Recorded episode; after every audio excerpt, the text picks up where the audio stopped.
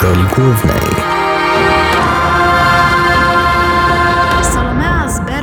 Drugą żoną Bolesława Krzywoustego, która urodziła 12 dzieci i gdyby nie jej zabiegi, Władysław Wygnaniec zapewne po śmierci ojca bardzo szybko przejąłby władzę. Była znana z tego, że posiadała w swojej kolekcji ponad 90 relikwii, które zbierała tak jak teraz kolekcjonuje się znaczki czy figurki. Historycy są podzieleni, czy to ona doprowadziła do rozbicia dzielnicowego, czy jej spór z żoną Pasierba spowodował rozłam państwa polskiego. Na te wszystkie pytania postaramy się odpowiedzieć w tym odcinku.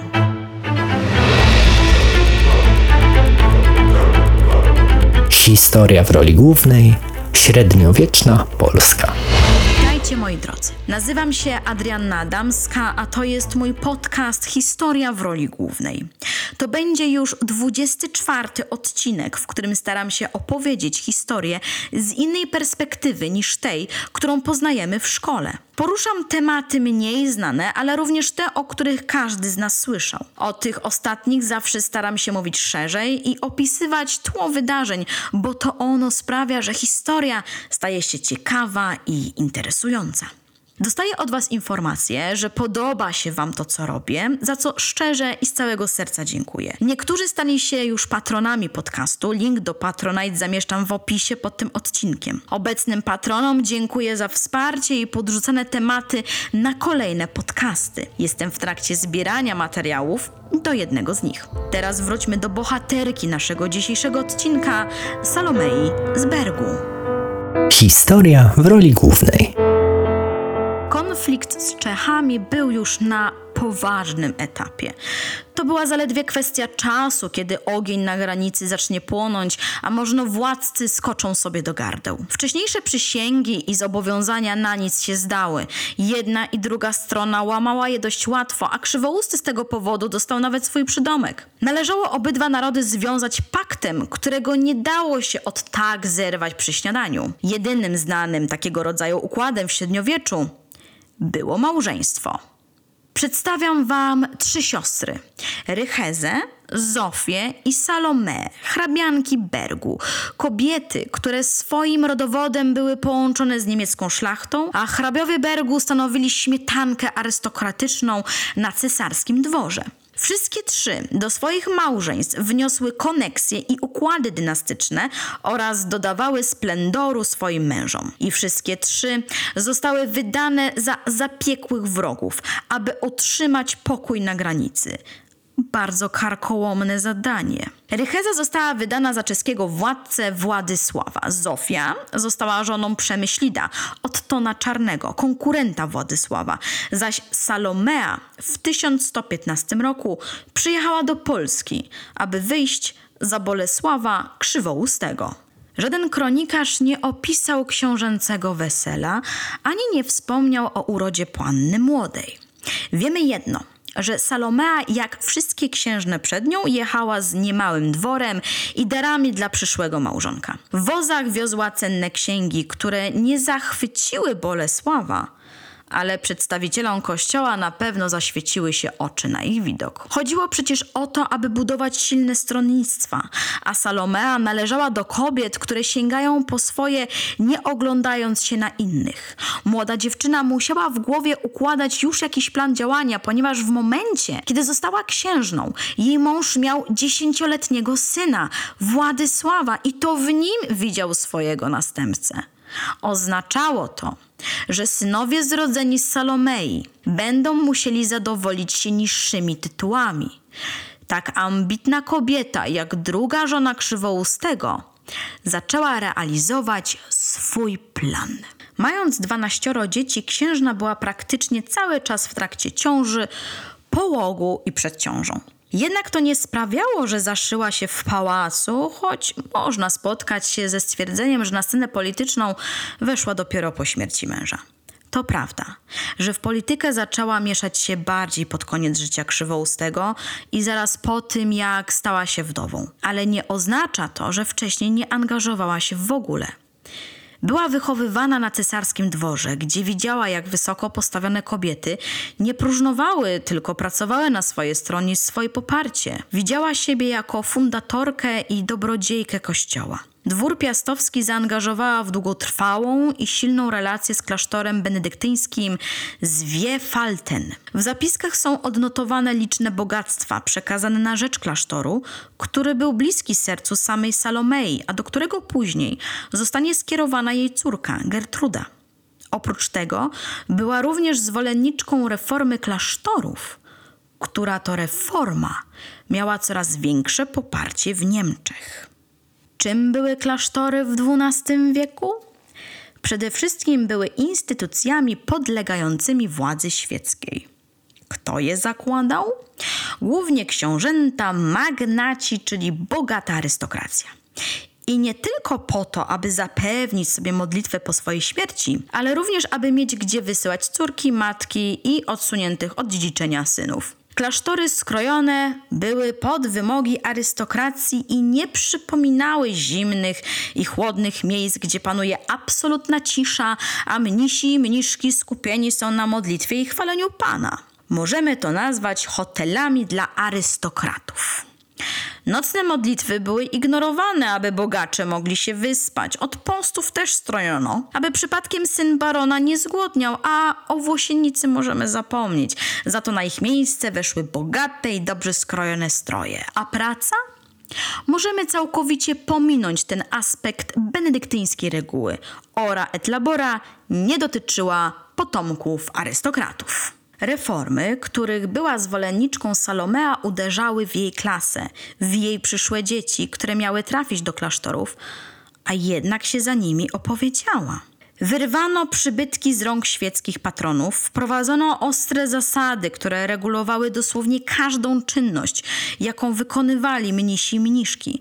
Reforma ta sięgnęła jeszcze głębiej, ponieważ pod jej wpływem zaczęto organizować klasztory koedukacyjne i co ważne, mnisi i mniszki byli sobie równi. Kobietom dawano szansę, aby realizowały się w takim samym stopniu jak mężczyźni. Zaczęły przepisywać księgi, tworzyć własne manuskrypty. Księga, którą przywiozła Salomea w swoim posagu, też była spisana przez kobietę i to w klasztorze, który tak bardzo mocno para książęca wspierała. Zwiefalten. Reformy te weszły do Tyńca i związanych z nim klasztorów, do Mogilna. To samo tyczyło się kolegiaty w Kruszwicy i kościoła w Trzemesznie. Innymi słowy, Salomea rozsiewała reformę i nikt jej w tym nie przeszkadzał.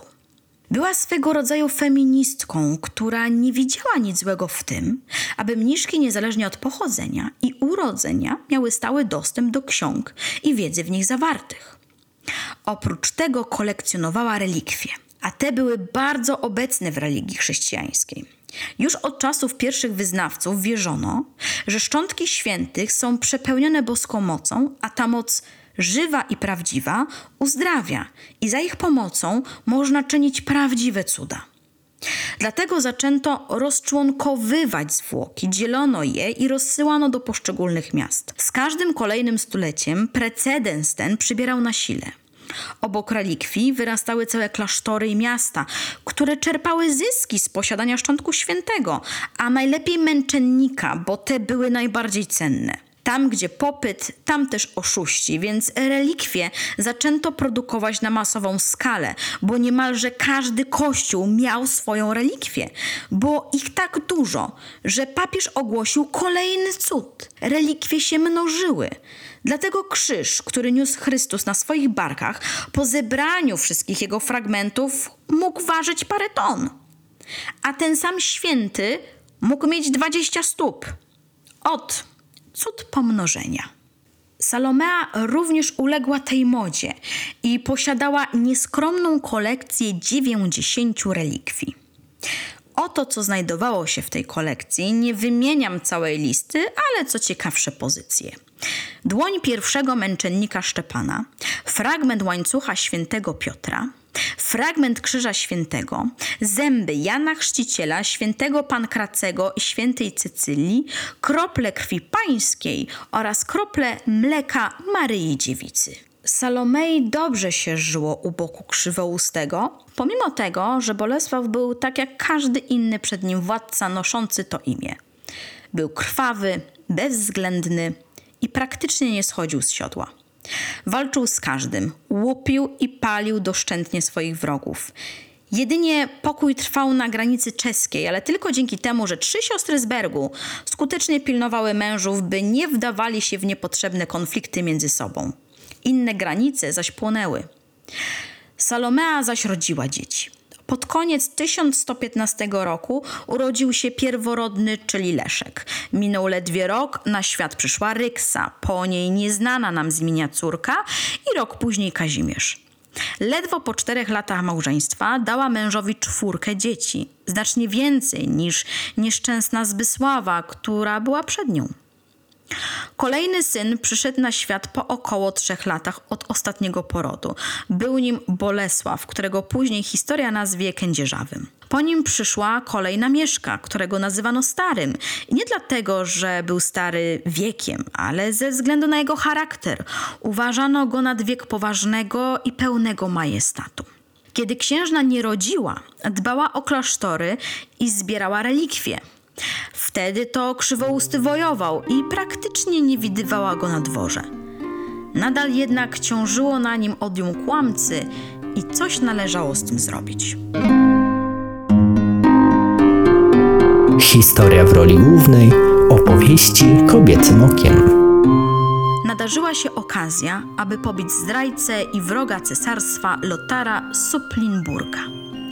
Człowiek ten swego czasu pomógł obecnemu cesarzowi Henrykowi V dojść do władzy, odebrał tytuł książęcy i następnie zdradził cesarza. Pech chciał, że miał ziemię sąsiadujące z Piastami, a na tronie książęcym siedział dość waleczny i żądny krwi oraz podbojów Piast. Konfrontacja była nieunikniona, więc oczywiście do niej doszło. Wygrana była po stronie Bolesława. Było to nie tylko zwycięstwo zbrojne, ale przede wszystkim wizerunkowe. Odium kłamcy zaczynało być ścierane przez osiągnięcia ambitnego księcia, który nie mógł narzekać na swoją sprawność w boju ani w alkowie, bo płodził kolejne dzieci, jak na zawołanie. W roku, w którym pokonał Lotara, urodził się Mieszko. Oprócz tego przed książęcą parą stanęła możliwość wysłania misji chrystianizacyjnej do Pomorza i nawrócenia tamtejszych pogan. Wyprawa okazała się sukcesem. Możemy się domyślać, że podobnie jak wcześniej, tak i teraz Bolesław nie przyjmował odmowy i oczekiwał, że każdy przyjmie chrzest, a jak nie, to czekała go śmierć. Niekoniecznie krótka i bezbolesna. Do cesarstwa docierały wieści o triumfie polskiego księcia, więc zaczęto tworzyć struktury kościelne. Zyskał on szacunek na arenie międzynarodowej, a Salomea mogła wysyłać swoich ludzi i zawierać intratne kontakty. Krzywousty przestał być pariasem wśród władców, teraz był na świeczniku i błyszczał niczym największa gwiazda. Istniała nawet szansa, że para książęca będzie mogła zacząć realnie myśleć o odzyskaniu królewskiego tytułu. Chrystianizacja na Pomorzu stawiała ich na świetnej pozycji do negocjacji. Być może już się do tego szykowano, gdy niespodziewanie w 1125 roku umiera cesarz Henryk V. Nie pozostawia po sobie żadnego potomstwa. Linia salicka wygasa, a w wyniku dziwnych perturbacji na tronie cesarskim zasiada Lotar ze Supplinburga. Ten sam, którego Bolesław upokorzył. Wszystkie plany i nadzieje runęły równie szybko, jak powstały. Lotar nie krył chęci zemsty za doznane krzywdy. Kolejna misja chrystianizacji na Pomorze ruszyła już bezpośrednio od króla Lotara, pomijając zasługi piastów. Pod znakiem zapytania stało też stworzenie polskiego kościoła. Lotar został koronowany na cesarza i tego samego dnia papież Innocenty II wydał bullę likwidującą niezależność polskiego kościoła. Od teraz wszyscy duchowni podlegali arcybiskupowi w Magdeburgu. Jakby tego było mało, to wraz ze śmiercią Henryka wszystkie koneksje, jakie posiadała Salomea, przestały istnieć. Hrabowie z Bergu stali się opozycją do nowego władcy, wrogami numer jeden na cesarskim dworze. Stracili swoją pozycję i posłuch. Korzystny sojusz, jaki wniosła do małżeństwa, przestał właśnie istnieć. Jak to mówią, nieszczęścia chodzą stadami, bo doszło do tego jeszcze śmierć Rychezy, a parę miesięcy później Zofii. Siostrzany pakt przestał istnieć. Między szwagrami od razu pojawiły się niesnaski i zatargi. Nie było nikogo, kto by wraz z Salomeą pilnował pokoju. Jak budować najlepiej prestiż państwa, kiedy kończą się koneksje i układy? Poprzez Kościół. Ale ten został zabrany, więc jak go odzyskać? Należy mieć świętego. Wokół świętego i relikwii z nim związanych rośnie klasztor. Jak wiemy, Salomea była tego w pełni świadoma. To, o czym teraz opowiem, przeczytałam w książce Kamila Janickiego Damy Przeklęte. Wspomina on, że polska księżna mogła brać udział w aferze związanej ze szczątkami świętego Wojciecha. Tego samego, którego zwłoki wykupił od Prusów Bolesław Chrobry i którego szczątki spoczęły w katedrze Gnieźnie.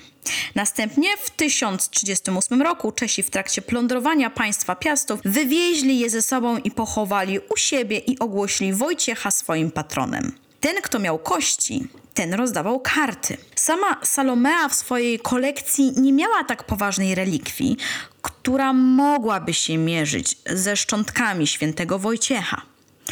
Oto nagle w 1127 roku następuje najprawdziwszy cud.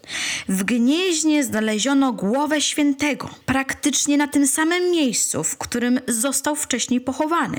Istnieją dwie alternatywne opcje. Jedna z nich mówi, że rzeczywiście otwierając krypty znaleziono samotnie leżącą czaszkę i w wyniku niespodziewanych wydarzeń uznano ją za relikwię, lub też, jak mówi druga opcja, dokonano fałszerstwa ze względów politycznych. Informacja obiegła cały świat, dotarła na pewno do Rzeszy, ale i do Czech. A Czesi odebrali to jako zniewagę.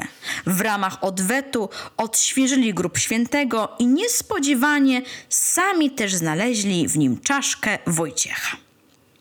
Afera o świętego przyspieszyła działania wojenne, które i tak wisiały na włosku. Czesi dogadali się z Węgrami, a koalicję antypiastowską wspierał sam Lotar. Salomea nie miała dość już na cesarskim dworze, ale nadal miała prestiż i szlachetny rodowód, który od razu wykorzystała. Jej małżeństwo miało na celu powstrzymanie wojny. Małżeństwa jej córek miały na celu wzmocnienie krzywoustego w starciu z wrogiem. Niestety, choć sprytu nie można było księżnej odmówić, tak miała pecha do zięciów. Ryksa została wydana za mąż za Duńczyka imieniem Magnus. Związek ten trwał dwa lata. Wybuchła rebelia przeciwko Magnusowi, a ten zmuszony walkami złożył hołd Lotarowi, zamiast mu się stawiać i walczyć z nim wraz z teściem. Dwa miesiące później następca tronu stracił życie w bitwie, a jego ojciec został skrytobójczo zabity.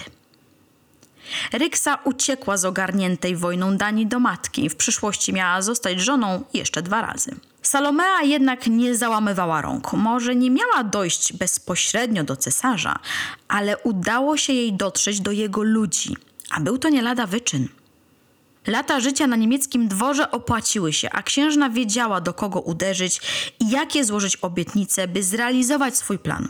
Był jeden człowiek, który miał posłuch u cesarza. Nazywał się Konrad Splockał. Miał 20 lat i właśnie został mianowany margrabią Marchi Północnej. Nie wiemy jak, nie wiemy dlaczego, ale dał się przekonać do związku z Polską. W 1131 roku doszło do zaręczyn z nieznaną z imienia córką Salomei i Bolesława.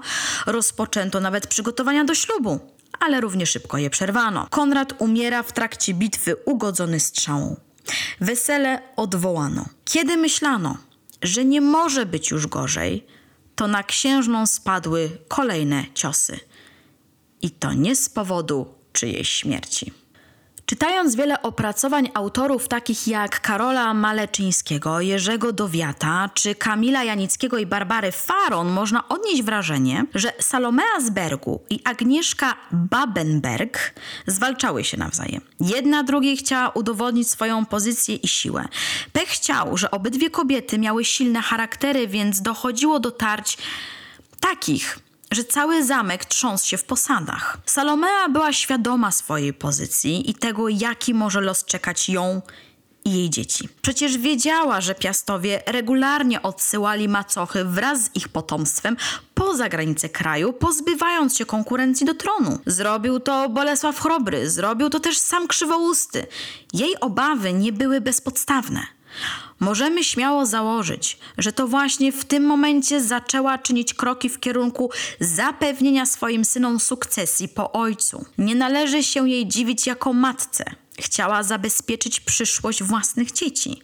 Krzywousty zaś działał w interesie wszystkich swoich dzieci i wcale nie musiał słuchać podszeptów żony co zresztą często się sugeruje. Rozdzielenie między synów dzielnic w państwie nie było niczym niespotykanym w średniowieczu. Rozdział taki nie naruszał jedności państwa, poza jednym małym szczegółem. Zasada senioratu nie zapewniała seniorowi, że jego synowie przejmą po nim władzę. Historia w roli głównej.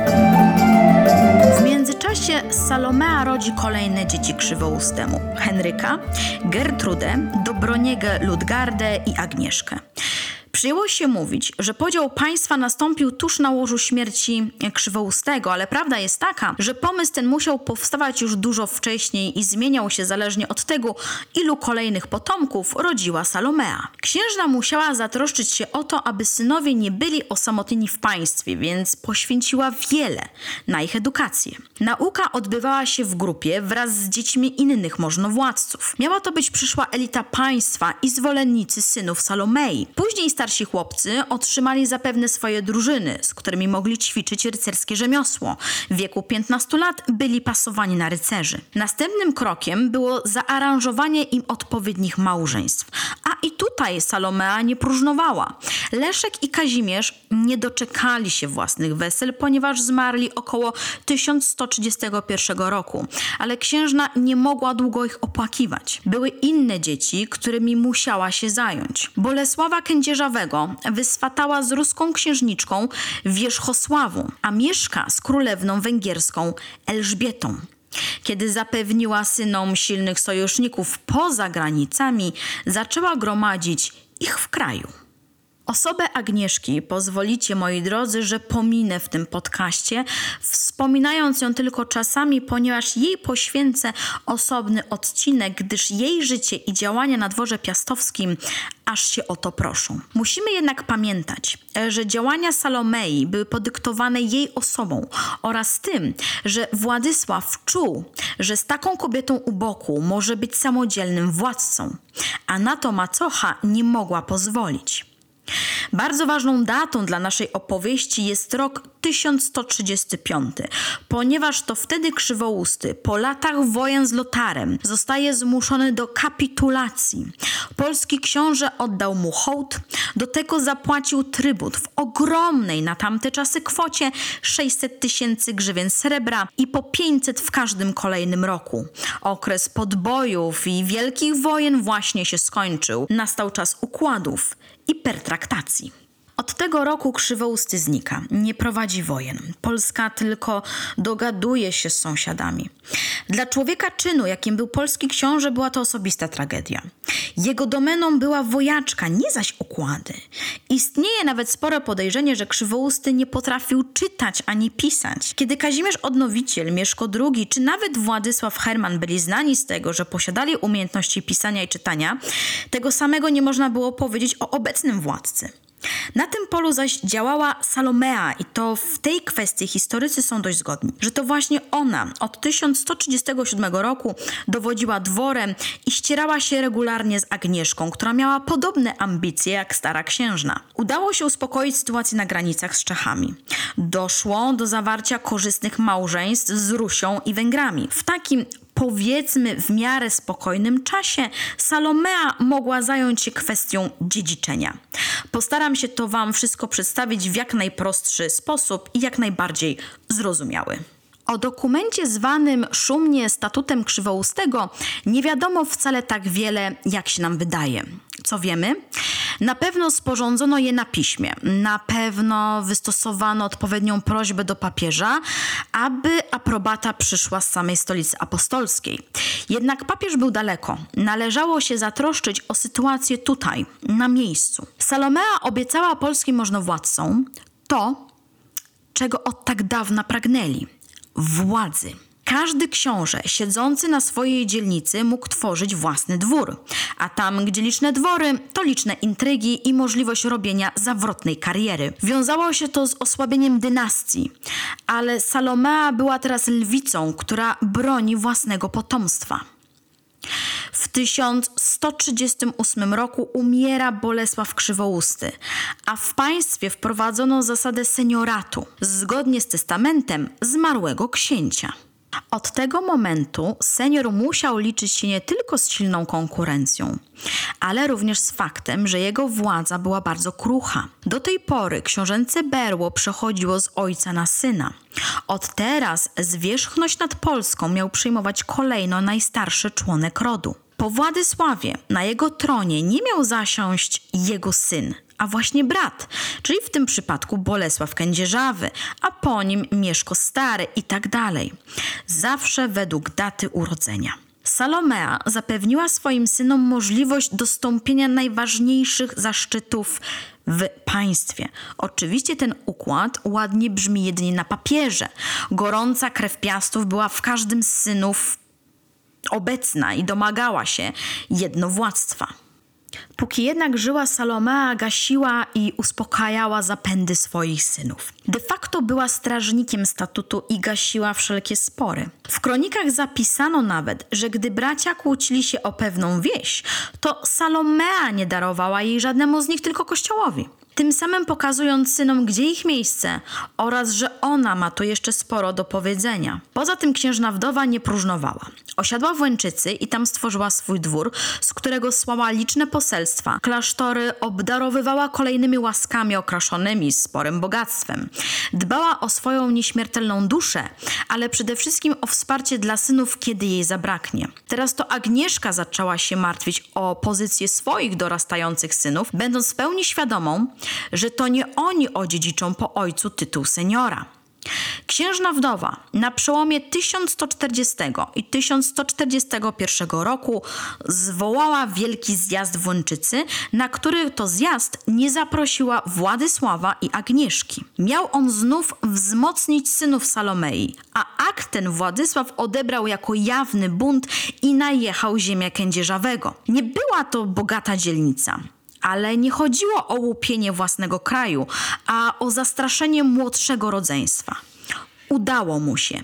Juniorzy odstąpili od oczekiwań wyznaczenia ich młodszemu bratu Henrykowi osobnej dzielnicy. Pomimo tego, Salomea wciąż kwestionowała pozycję Władysława, skupiała wokół siebie sporą opozycję, zapewniała poparcie duchowieństwa poczyniła wszelkie starania, aby zbudować siłę dla synów i trzymała wszystko w ryzach.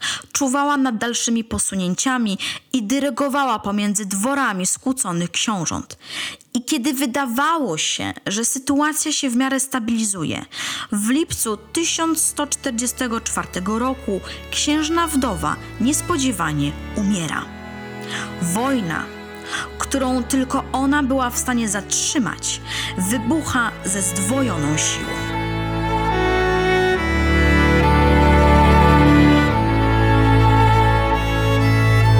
Historia w roli głównej odkrywamy zapomniane opowieści. Czy Salomea była twórczynią całego statutu krzywoustego? Czy może odpowiednio pokierowała myślami męża? Jedno jest pewne – Gdyby nie jej osoba, Władysław, zwany później wygnańcem, byłby w stanie przejąć władzę w kraju. Zapisała się na kartach historii jako fundatorka i niezwykle hojna kobieta. Na ile był to przejaw religijności, a na ile zimna i chłodna kalkulacja polityczna, tego się nigdy nie dowiemy. W okresie narastającego napięcia takie rozdawnictwo jednej ze stron konfliktu może sugerować, że kupowano poparcie na przyszłość. Utworzono kapitał, który miał się opłacić. Niemniej rozbicie dzielnicowe, czy to za namową Salomei, czy też nie, spowodowało, że aż do XIV wieku piastowie kłócili się o władzę, osłabiali państwo, doprowadzając je do ruiny. Dopiero człowiek, któremu nikt nie wróżył wielkich sukcesów, zebrał kawałki państwa i zebrał je w całość. Ale to opowieść na zupełnie inny odcinek. Dziękuję za uwagę i do usłyszenia już niedługo.